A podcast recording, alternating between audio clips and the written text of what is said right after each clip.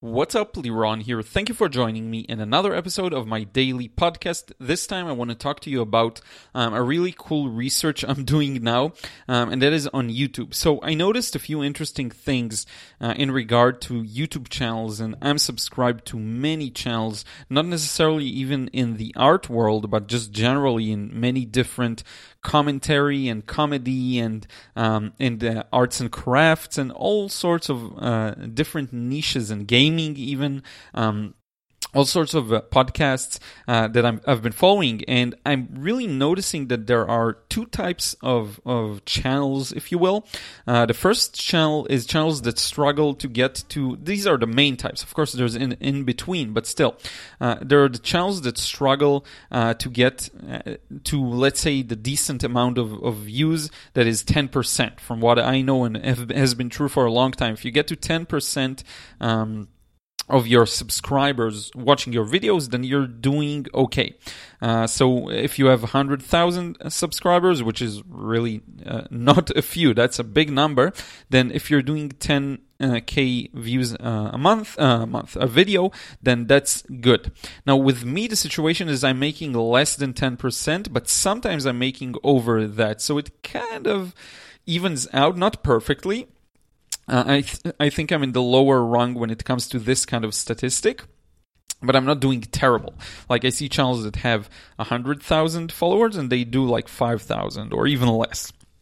Um, so, uh, or much less, I would say, less than five percent, and and it's it kind of sucks because you're working really hard on your content. Now, there are a lot of factors that go into that. I actually did a lot of research prior to uh, this research.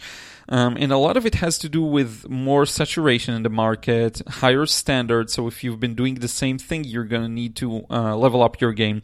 Um, but in any case, what I'm trying to do now is start doing a serious uh, multi-variable research on channels and trying to figure out what makes some channels work in that way and what makes some channels not work. So I actually have a table here and I have it right in front of me. Um, and in it, I have tons of YouTube channels from all sorts of niches. Uh, and then I have uh, a criteria. So the niche and topic. Is it pop cult uh, relevant or not? For example, if I have a rapper like Russ on the list, that's more pop.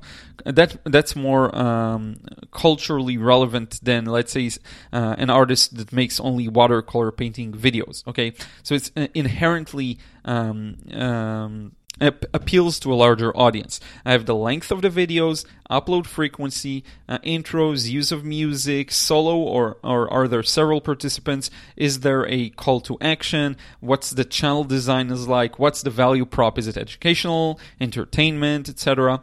Uh, production value, meaning how high quality it is, uh, which doesn't necessarily mean it's better. For example, there's a new channel of Jack Black uh, called Jablinski, Jablinski, I believe, uh, and he does really well. And his channel is just filmed on on, on a phone, uh, and he does really well because of his personality. So that's another criteria. Then I have average view percent and average comment percent, which is very interesting. And now I'll also add uh, uh, likes, like let's see, like percent. Uh, let's do like and dislike percent. So for so this is uh, percent out of subscribers. Okay. Uh, so for example, if the video is uh, if the uh, channel has a hundred thousand uh, subscribers and it it gets let's say um, a hundred comments per video. So that's 10% uh, comments. Okay. Uh, 10%? Is it 10%? 100? No, no, no, sorry. Much less than 10%. Uh, 1%. Okay. Because I'm, I'm used to views. If it gets a thousand uh, comments, then yeah, that's a 10%. But in any case, just figuring out a percentage uh, from all uh, subscribers uh, to the ones that actually comment, engage with the video, and so on. So, what I'm going to do is go over tons of channels, run them through this kind of research, and try and find relations between them. Try and figure out. Uh, maybe there's some causation, correlation, and and try and reach some advanced conclusions. So, for example, are uh, educational channels in the art niche different from business niche. Okay both are educational. What what's their uh, uh, comment uh, percentage like view percentage like? Uh, how does this how is this influenced by the um, by the f- upload frequency. Okay, so I'm really going over all of the factors here, and I'm trying to figure out what will make my channel better. Basically, I'm going to take all of these uh, conclusions, put them into work, and try and figure out what I can do better. Okay, uh, so this is it. This is what I wanted to share with you. It's a little late now. It's 10 uh, in the night, uh, so I'm gonna get ready to wrap things up really soon. I feel my discipline dwindling, but I just really wanted to uh, record this episode, give you an update because YouTube is really important for me, and I do see a lot of channels. Uh, I don't think I mentioned. I said there's one type of channels that do like barely get the ten percent, but then there's another uh, type of channels that con- consistently get more than a hundred percent. Meaning, let's say they have a hundred thousand uh, um, subscribers, but they get uh, at least a hundred thousand views per video. Okay, so it does seem to uh, be these two polarized opposites, and I want to figure out how I push the needle more towards the the more um, the, the right side of things, like the side that actually gets a lot of views.